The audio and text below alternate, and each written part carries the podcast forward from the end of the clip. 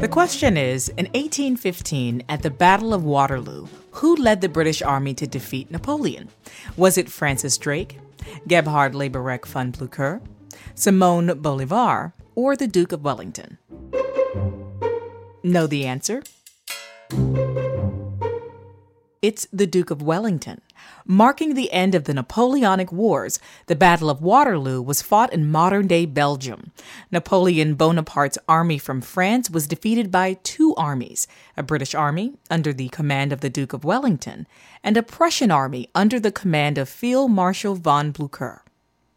Murray, I remember learning about Napoleon Bonaparte in history class, but don't think I heard the story about the Duke of Wellington. Why do they say he's the hero in the Battle of Waterloo?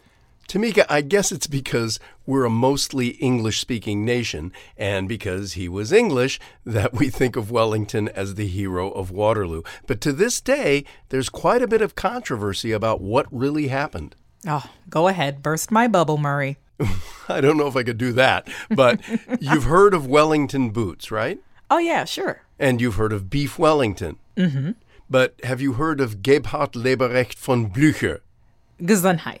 See, I thought so. Well, he just might be the real hero of the Battle of Waterloo. You see, there was an Oh. alliance against Napoleon.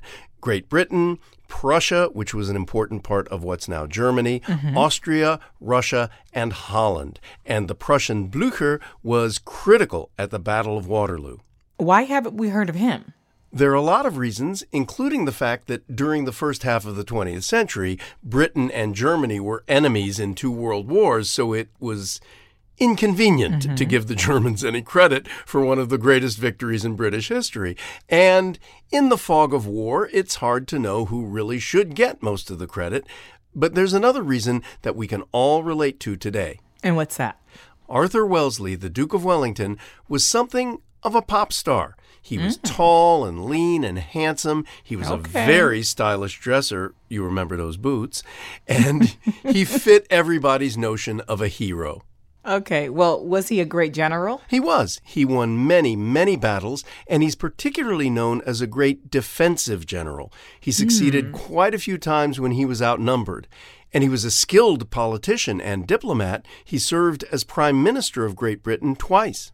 No wonder there are so many statues of him. And a piece by Beethoven called Wellington's Victory. Mmm, let's go out on it. Yeah, let's. Thanks for that, Murray. That's it for now. I'm Tamika Smith. And I'm Murray Horwitz. We're Ask QOTD on Twitter and Facebook, or subscribe to us on Apple Podcasts or on our website, askqotd.com. Come back tomorrow and ask your smart speaker what's the question of the day.